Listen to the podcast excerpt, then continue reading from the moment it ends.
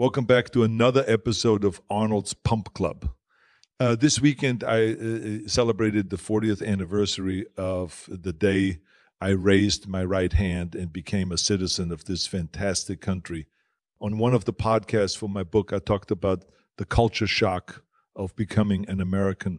I arrived in America 55 years ago. In 1968, it seemed like everything was happening at once in America, and it was completely out of control. Robert F. Kennedy and Martin Luther King Jr. were assassinated. American men and boys were being sent off to fight a war that we shouldn't have even been in on the other side of the world in Vietnam. A war protest at the 1968 Democratic Convention became a riot, with cops beating protesters on national television Hippies were just lying around Haight Ashbury in San Francisco smoking pot, including me.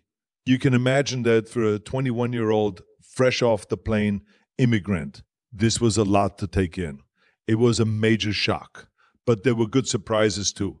I had never seen anything like the generosity of the American people. When I moved into my apartment, people from the gym showed up one after the other. One brought a little TV set, one brought dishes and utensils, one brought the chair. It was unbelievable. I had no money, but it didn't matter because everyone was there for me. Hell, I wouldn't have understood all of the crazy news on my TV if my new friend Artie Zeller hadn't sat with me almost every night to translate the evening news for me. On Thanksgiving, my friend Bill Drake brought me to his family's house and they treated me like their own son. When my birthday came around the next year, it was the first time anyone made a cake for me. This is how, in the midst of all of these bad things happening nationally, I found what really mattered. The people in America were truly good. News and events and political leaders were chaotic and sometimes truly terrible.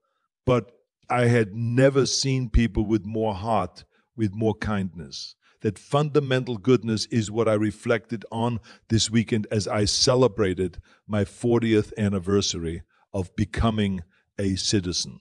I hear from many of you that the country or the world is a mess, that it is chaotic, that things aren't going in the direction you hoped. I want you to remember that no matter what is happening in the news, you have the power over your own life.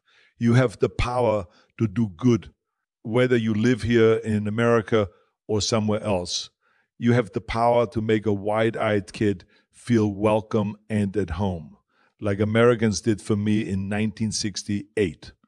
No news story will ever take that away from you. Now, I want to talk about some research that makes me feel especially proud of my fitness crusade.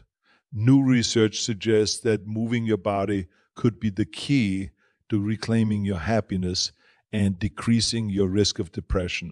In a 10 year study on more than 4,000 adults, researchers found that physical activity was associated with a lower risk of feeling depressed. They examined people who exercised three times and five times per week and measured what happens when you exercise less than 150 minutes per week, between 150 to 300 minutes, and more than 300 minutes per week.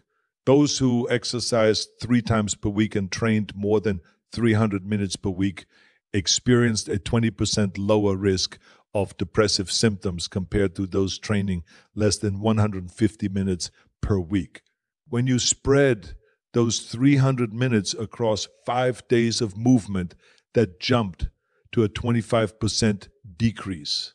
It's important to note that the benefits weren't just for those spending hours in the gym approximately 45 minutes of exercise per week, including walking, was associated with nearly a 20% reduction in depressive symptoms compared to no movement at all. And it wasn't just feeling a little better. Those in both groups experienced up to a 45% decreased likelihood of developing major depressive disorder, an amount that rivals or is better than most antidepressants the study not only shows the impact of movement on mood, but also that you can break up the movement in many different ways. Even if you only have time for exercise a few days per week, it can still help you feel dramatically better. That's it for today's episode. I created this podcast because I believe that fitness is for everyone. So I'm using the power of machines to help me deliver news, information, and support that will make you healthier. I am not a cybernetic organism, but I do have an important mission to build the positive corner of the internet and lift up the world. There's too much negativity online. And I want this podcast to give you the support you need to become a little bit better. I want to thank our editors in chief, Adam Bornstein and Daniel Ketchel, who helped me with this podcast and our daily newsletter, as well as our producers, Pen Name Consulting. We value all your feedback, and the three of us are here to support you. If you enjoyed this podcast, please leave a review. We love hearing from you. Together, we have the strength to lift up the world